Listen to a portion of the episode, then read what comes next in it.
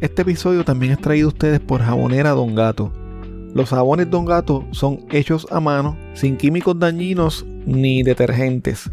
Son elaborados con aceites naturales, esenciales y aromáticos seguros para la piel. Pruébalos y siente la diferencia. Visítalos en jaboneradongato.com y utiliza el código CrimePod para obtener un 10% de descuento en tu compra.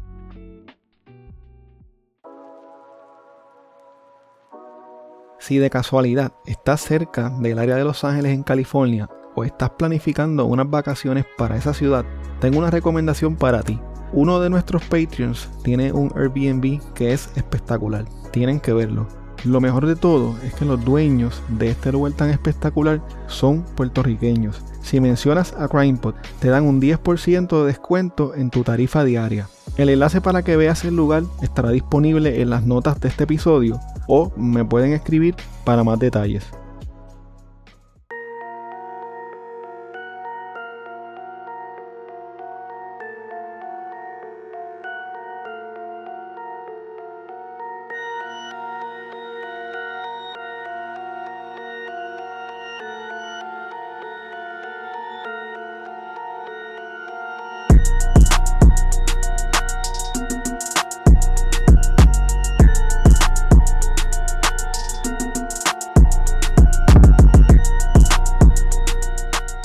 Saludos, espero que te encuentres bien.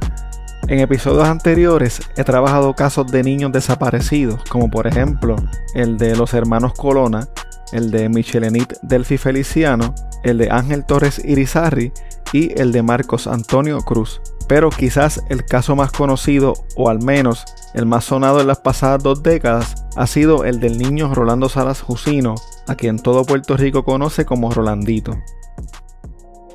Rolando, eh, el caso de tu hijo es un caso que trastocó los cimientos de Puerto Rico porque er, veíamos que un niño de repente estaba desaparecido eh, y había sido llevado eh, o sacado de un parque. Y eso lo veíamos mucho en Estados Unidos, no se veía tanto en Puerto Rico en aquella época. yo quiero que tú me cuentes cómo era Rolandito de niño.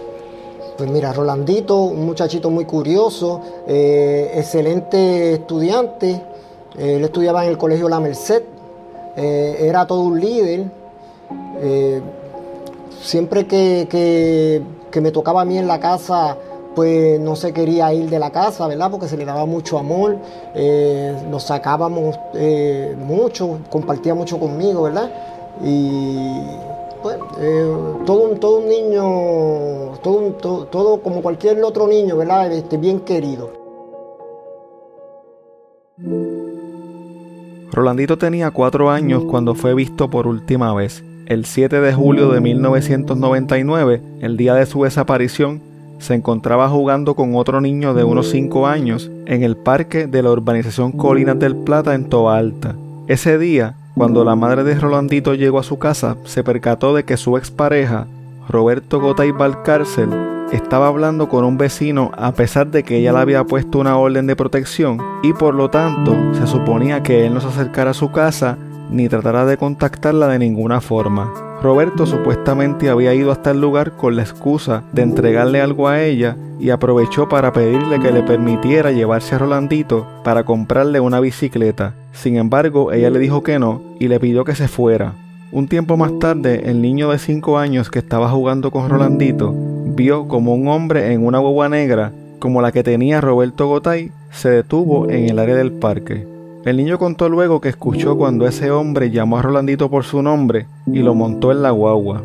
Existe una versión de ese evento en la que el niño dijo que Rolandito se había ido con su papá. Para ese entonces los padres biológicos de Rolandito ya estaban separados y por lo tanto el niño solo conocía a Roberto Gotay como el papá de Rolandito. La desaparición de Rolandito ocurrió en un momento de descuido. Aparentemente, un tío del niño que se encontraba recortando la grama frente al parque lo estaba velando, pero en un momento dado entró a su casa a hacer algo y cuando salió ya el niño no estaba allí. Cuando la madre de Rolandito supo que su hijo no se encontraba en el parque, como se suponía, tuvo la sospecha de que Roberto Gotay se lo había llevado y comenzó a llamarlo desesperadamente para que le devolviera a su hijo. Roberto Gotay le negó haberse llevado al niño y le dijo que regresaría de inmediato a la urbanización. Sin embargo, tardó mucho tiempo en regresar, lo que levantó aún más las sospechas de la madre de Rolandito. Como a eso de las 7 de la noche, la madre de Rolandito llamó al padre biológico del niño para decirle lo que estaba pasando. El padre de Rolandito llegó junto a su hermano a la urbanización y allí se unieron a la búsqueda que realizaban los vecinos junto a la policía en el área del parque y casa por casa, pensando que tal vez el niño podría estar en la residencia de algún vecino. Lamentablemente pasaron los días, las semanas, los meses y Rolandito no aparecía por ninguna parte. Alrededor de toda la isla se hicieron un sinnúmero de vigilias, búsquedas y hasta excavaciones con la esperanza de que Rolandito regresara a su hogar o en el peor de los casos, que su cuerpo pudiera ser encontrado para que sus padres tuvieran algún tipo de certeza de lo que le había ocurrido a su hijo. Sin embargo, el tiempo siguió pasando y no se sabía absolutamente nada del paradero de Rolandito.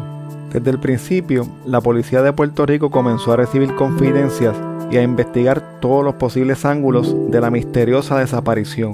En el 2003 llegaron algunas confidencias que indicaban que el cuerpo del niño se encontraba en una finca en Toa Alta o en Corozal, pero ninguna de las confidencias llevó a nada. También se realizaron búsquedas en el 2006 en las fincas de Roberto Gotay y de sus dos hermanos en el barrio Unibón de Morovis. Las búsquedas en estas fincas tampoco rindieron frutos. Además de la policía de Puerto Rico, la Interpol se había unido a la investigación de la desaparición de Rolandito, lo que permitía que el caso se pudiera investigar a nivel internacional. Todas las personas allegadas al niño fueron investigadas, incluso se le llegaron a hacer pruebas de polígrafo a ambos padres del niño. El alcalde de Toa Baja en aquel entonces, Aníbal Vega Borges, ofreció una recompensa de 40 mil dólares a quien brindara información que pudiera esclarecer el caso de la desaparición de Rolandito. Una buena investigación puede ser la diferencia para probar un caso más allá de dudas razonables. Si necesitas alguno de los siguientes servicios, todo tipo de investigación, análisis y reconstrucción forense, investigación criminal para defensa legal, extracción y análisis forense de celulares y computadoras, pruebas de polígrafo, toma y análisis de huellas dactilares, artista gráfico forense, investigaciones privadas dentro y fuera de Puerto Rico, análisis forense de documentos y firmas. Puedes llamar a Fernando Fernández, investigador privado y forense con más de 17 años de experiencia a nivel local e internacional al 787-276-5619 o visítalo en fernandofernandezpi.com. En noviembre del 2010, agentes del negociado de investigaciones especiales realizaron un allanamiento en una casa del sector Puente Blanco en el barrio Cucharillas de Cataño. En aquel momento, la fiscal de distrito, Wanda Vázquez, informó que el allanamiento se realizó debido a una confidencia que habían recibido de que Rolandito había sido asesinado y que sus huesos estaban siendo utilizados por un palero para hacer rituales de brujería. Según la confidencia, el mismo palero había comentado que tenía un altar con los huesos de Rolandito. Durante el allanamiento, la policía encontró un altar en el cual había una calavera y huesos de distintos tamaños. Los huesos fueron enviados al Instituto de Ciencias Forenses para ser analizados por la directora del instituto, la doctora María Conte Miller, y por el antropólogo forense, el doctor Edwin Crespo. El análisis de los huesos determinó que estos eran de origen animal y que la calavera era falsa. En el siguiente audio van a escuchar a la fiscal Wanda Vázquez hablando de los resultados del análisis forense de los huesos y después a los padres de Rolandito reaccionando a la investigación de esta macabra confidencia. Preliminarmente, el análisis que ha hecho el antropólogo, el doctor eh, Crespo, es de que estos restos aparentemente son de animales. Originalmente se había dicho que había cráneo. Sí, originalmente porque forma parte de la confidencia. Formó parte de la confidencia que habían alegadamente, habían cráneos, por eso es que es tan especulativa y tan poco real, pero teníamos que investigarla. Pues es un eleguá hecho de cemento. Y entonces ahí no hay cosas que se puedan utilizar para nada malo. Eso se usa para uno adorarlo. Sí, toda confidencia que llega a justicia tiene que ser corroborada y esto es una más que llegó y que ellos tienen que trabajar. Pero sí seguimos buscando a Rolandito eh, y lo seguimos buscando vivo. Bueno, para mí lo más importante de esto es que si hay una confidencia, es justo que el Departamento de Justicia la investigue, porque ese es su deber, su obligación y su responsabilidad. Pero tiene que trabajar también que hay unos familiares que, que, tienen su sensibilidad. De ninguna manera estamos esperando este, enterrar a alguien, estamos esperando abrazar a, a un joven ya con 16 años, pero ciertamente pues es doloroso. En julio del 2014, la Interpol recibió nuevas confidencias sobre el caso de Rolandito. Agentes del Centro Estatal para Niños Desaparecidos y Víctimas de Abuso de la Interpol se reunieron con un hombre que alegaba tener información del caso, sin embargo, esta pista tampoco condujo a nada. Roberto Gotay, el ex padrastro de Rolandito, siempre estuvo en la mirilla de las autoridades y era el principal sospechoso para los padres del niño. A pesar de que se le consideró como persona de interés desde el primer día, nunca fue acusado formalmente por la desaparición de Rolandito. Esto por falta de evidencia que lo vinculara directamente con la desaparición del niño. Roberto Gotay tenía otros casos criminales en su expediente no relacionados a la desaparición de Rolandito. En el 2008, cuando tenía 57 años, fue arrestado por alguaciles federales debido a que no cumplió con las normas del registro de ofensores sexuales y viajó entre Bayamón y Orlando sin reportarlo a las autoridades locales y federales como lo requiere la ley. Roberto fue ingresado en la cárcel federal y se exponía en aquel momento a una pena de hasta 10 años de cárcel por esta violación a la ley. Roberto Gotay estaba en el registro de ofensores sexuales por dos cargos de agresión sexual contra la madre de Rolandito. Estos hechos habían ocurrido en el 1999 y debido a esto, él cumplía una sentencia de 10 años en libertad bajo palabra. En el 2014, Roberto Gotay fue arrestado nuevamente, esta vez por agentes de la División de Arrestos Especiales y Extradiciones de la Policía de Puerto Rico, ya que tenía una orden de arresto en los Estados Unidos por viajar nuevamente sin permiso a Puerto Rico. Roberto fue arrestado en su antigua residencia en el barrio negro de Corozal, en ese momento, él estaba bajo una probatoria de dos años por haber robado mercancía en un Kmart del estado de Florida. Roberto Gota indicó que él no había violado ninguna probatoria. Según él, los mismos federales y su trabajador social lo trajeron a Puerto Rico. En ese momento dijo que llevaba tres años viviendo tranquilo en Puerto Rico sin que nadie lo arrestara. La policía negó la versión de Roberto Gotay indicando que ellos realizaron el arresto y comenzaron el proceso de extradición debido a una solicitud hecha por las autoridades del gobierno de Florida. Si estás considerando recibir ayuda de terapia psicológica, pero por alguna razón se te complica la transportación o conflige con tu horario, los servicios psicológicos Emanuel y Rodríguez ofrecen terapia psicológica individual en modalidad virtual. Estos servicios están disponibles para todo tipo de población adulta en horarios diurnos y nocturnos los 7 días de la semana en inglés y en español. Estos servicios son una opción viable para ti ya que puedes recibir la sesión desde la comodidad de tu hogar. Para más información pueden enviar un mensaje al 939-649-1826 pueden contactarlos en Facebook en la página Servicios Psicológicos Emanuel Rodríguez o escribirles un correo electrónico a gmail.com psci emanueli con doble m y doble l rodríguez arroba gmail.com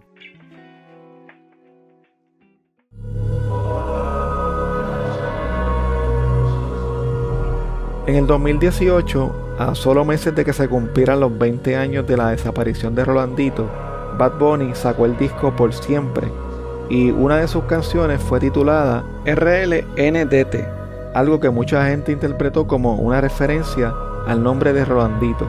Se piensa que este tema, junto a la popularidad de Bad Bunny, despertó nuevamente el interés del público en este caso. Unos meses más tarde la policía reinvestigó una confidencia que había recibido de que el niño había sido arrojado en un pozo séptico de una casa en el pueblo de Toalta. Agentes de la División de Homicidios de Bayamón llegaron hasta la casa y buzos de fura vaciaron el pozo en busca de evidencia, pero no encontraron restos humanos ni ninguna pista relacionada con el caso de Rolandito. El teniente José Rosa, director de la División de Homicidios de Bayamón, les dijo a los medios de comunicación que mientras revisaban el expediente del caso del niño, se percataron de que no habían investigado esa confidencia por completo y luego de hablar nuevamente con algunos testigos, decidieron hacer la búsqueda. Aunque el teniente no quiso dar detalles, se rumoraba que Roberto Gotay había vivido en esa residencia para la época en la que desapareció Rolandito. Eh, había información expediente, como le expliqué, había una revisión del expediente, de ahí se hicieron una reentrevistas y de esas reentrevistas surgió una información de, unas personas que apuntaban a que habían eh, visto a alguien depositar algo ahí. ¿Anteriormente habían llegado aquí? El día de los hechos. No fue que hubo una confidencia hace cuatro años. Es que de la, información que se obtuvo de esa revisión del expediente, pues, hicimos unas entrevistas, ah, de, de nuevo, hicimos unas entrevistas. Y de esa entrevista surgió esta información que no existía previamente ninguna evidencia de que se hubiese trabajado en el pasado. Por eso nos dimos a la tarea de trabajarla ahora. De la, información que surgió de la confidencia, teníamos razones suficientes para creer que existía una posibilidad de que sí estuviese ahí. De nuevo, el caso continúa abierto, seguimos reevaluando, revisando el expediente, haciendo entrevistas a personas que ya habíamos entrevistado anteriormente, a personas nuevas. Todo aquella persona que pueda aportar algo en este caso, lo entrevistamos. Según se supo, la confidencia surgió varios años atrás cuando un vecino de esa comunidad dijo que el día de la desaparición de Rolandito observó una van color blanca depositando algo en el pozo séptico de la casa. Según este testigo, la boba supuestamente era conducida por alguien muy parecido a Roberto Gotay Valcárcel. La investigación que hizo la policía sobre esta confidencia reveló que, aunque la boba no era igual a la van que utilizaba Roberto Gotay para ese entonces, había uno de sus empleados que tenía una boba parecida a la que vio el vecino. En el 2018, el comisionado del negociado de investigaciones especiales de la policía, Héctor López, le dijo al Nuevo Día que todos los años reciben confidencias del caso, las cuales son evaluadas para poder determinar si son descartadas o si son investigadas más a fondo. A partir de ese año y de la información que pude obtener, el caso de Rolandito fue asignado al investigador César Nieves el cual estaría a cargo de continuar con la investigación. Desde el 1999, el caso de Rolandito ha estado a cargo de unos cinco agentes del negociado de investigaciones especiales. Ha sido investigado por el FBI y por la Interpol. Existen muchas teorías de lo que le pasó a Rolandito. Desde un principio se ha señalado al expadrastro del niño, Roberto Gotay Valcárcel, como el principal sospechoso de la desaparición del niño. En el 2008 se recibieron confidencias que indicaban que Rolandito se encontraba viendo en Nueva York. Se mencionó en otra ocasión que el niño había sido sacado de Puerto Rico y enviado a la República Dominicana. También se dijo en otro momento que el niño podría estar en los estados de Connecticut o de Massachusetts. Sin embargo, ninguna de las confidencias ha logrado ser confirmada. En varias ocasiones la policía ha recibido confidencias de personas que alegan haber visto a Rolandito pero hasta el momento todas han resultado ser una falsa alarma. Uno de los audios que escucharon al principio del episodio en donde el padre de Rolandito habla sobre cómo era su hijo fue obtenido del canal de YouTube del investigador privado Fernando Fernández. El video que fue grabado en el 2018 dura unos 25 minutos y tiene excelente información del caso. Les invito a que lo vean. En la actualidad sigue vigente una recompensa de 80 mil dólares para toda aquella persona que aporte información que ayude a esclarecer el caso de la desaparición de Rolandito. De seguir aún con vida, Rolandito hubiese cumplido 28 años el pasado 12 de octubre. Los padres y familiares de Rolandito conservan la esperanza de poder encontrarlo algún día con vida y de recuperar de alguna manera el tiempo perdido. Pienso que, que, no sé, que la, policía no trabajó muy bien el caso. Eh, pues pienso yo que no, había mucha experiencia, no, estaba esto este, tan lo de la alerta Amber pues tampoco estaba tan, muy bien implementada y eso creo yo que fue lo que, lo que ocurrió, tú sabes que, hasta ahora no, haya, no, hayamos encontrado el nene, tiene que haber sido por esas primeras investigaciones. Pero siempre, siempre momentos felices, sí. Y ahora pues ya este, pienso yo, sería bueno, pienso yo, tú sabes, y este, veo, veo este, todavía confío mucho en Dios y en que, y en que, en que va a haber ese, ese encuentro. ¿Todavía usted considera que el padrastro es el sospechoso principal? Sí, todavía, todavía eh, eh, lo pienso yo y lo piensa la agencia. Lo, lo- lo que ocurre es que, no sé, están, están protegiendo mucho este, la, eh, los derechos de él y lo- se olvidaron de los de mi hijo y de los de los otros. Para confidencias sobre el caso de Rolandito, puedes comunicarte a la línea directa del negociado de investigaciones especiales al 787-475-4378 o al 787-343-2020. El caso Randito en negocio de investigaciones especiales se continúa activo. Eh, es un caso que lleva ya veintipico de años activo en negociado. Se han estado realizando por ese tiempo ¿no? este, eh, un sinnúmero de gestiones eh, investigativas. Nosotros hemos investigado, valga la redundancia, toda información que nos llega. Cuando digo toda información, es toda información. Obviamente hay unos procesos de evaluación de la información que llega, de cuán veraz o no sea, y si una vez la recibimos, pues se, se atacha al equipo de trabajo y se investiga. Siempre ha tenido un agente a cargo de la investigación, eh, algunos ya se han retirado. Eh, siempre están pendientes, eh, cualquier duda o, o sugerencia los, los llamamos ¿no? y podemos dialogar con estos ex agentes. ¿no? Nosotros continuamos recibiendo confianza. eh, hace un tiempito que no recibimos, pero alrededor del año pasado recibimos una confidencia. anualmente recibimos confidencia de, de este y de otros casos, este, no tan solo aquí en Puerto Rico, sino en los Estados Unidos.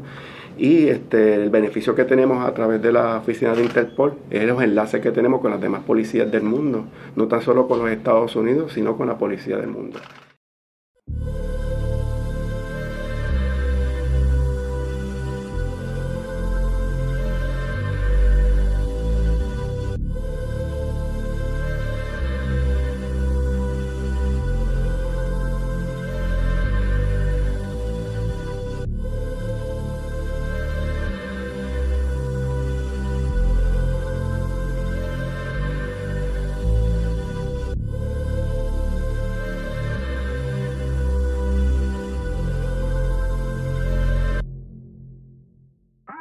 Muchas gracias por escuchar el episodio de hoy. Quiero invitarte a que te unas a mi Patreon visitando patreon.com diagonal crimepodpr. Así puedes apoyar este proyecto independiente y tener acceso a contenido exclusivo que utilizo para investigar los casos. Tu colaboración permite que este proyecto pueda seguir semana tras semana reseñando temas como los que acabas de escuchar en el día de hoy. Si tienes un negocio propio o un producto o eres parte de alguna empresa que le gustaría anunciarse en este espacio, puedes comunicarte conmigo a través de correo electrónico a crimepodpr.outlook.com o a través de cualquiera de las redes sociales. Recuerda que nos puedes seguir a través de CrimePodPR en Facebook, Twitter e Instagram y suscribirte a Apple Podcast, Spotify o en tu aplicación favorita para podcast para que no te pierdas ningún episodio. Recuerda también que puedes dejar tu reseña o review de 5 estrellas en Spotify, en Apple Podcast o en cualquier plataforma de podcast.